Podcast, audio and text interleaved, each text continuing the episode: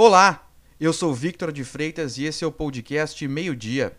Os destaques da manhã desta quinta-feira, dia 12 de novembro de 2020 são: Termina hoje a propaganda eleitoral gratuita em rádio e televisão. O mesmo vale para os debates. Amanhã é o último dia para a divulgação paga na imprensa escrita de propaganda eleitoral e a reprodução na internet de jornal impresso com propaganda eleitoral.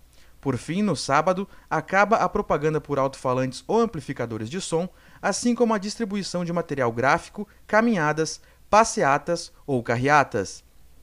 O domingo vai ter passe livre no transporte público de Porto Alegre em função das eleições.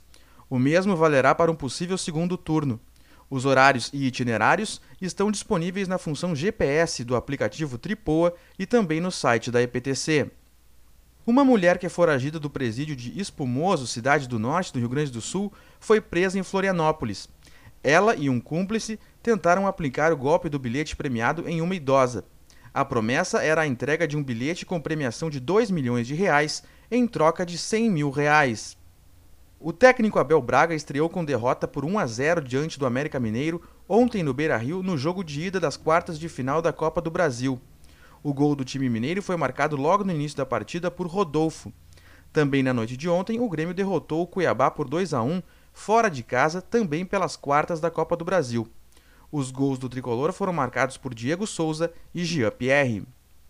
Assim como nos últimos dias, o tempo segue firme em quase todo o Rio Grande do Sul nesta quinta-feira.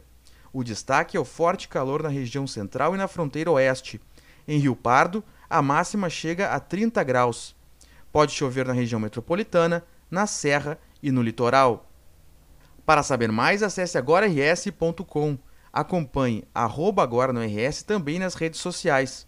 Obrigado pela sua companhia e até amanhã.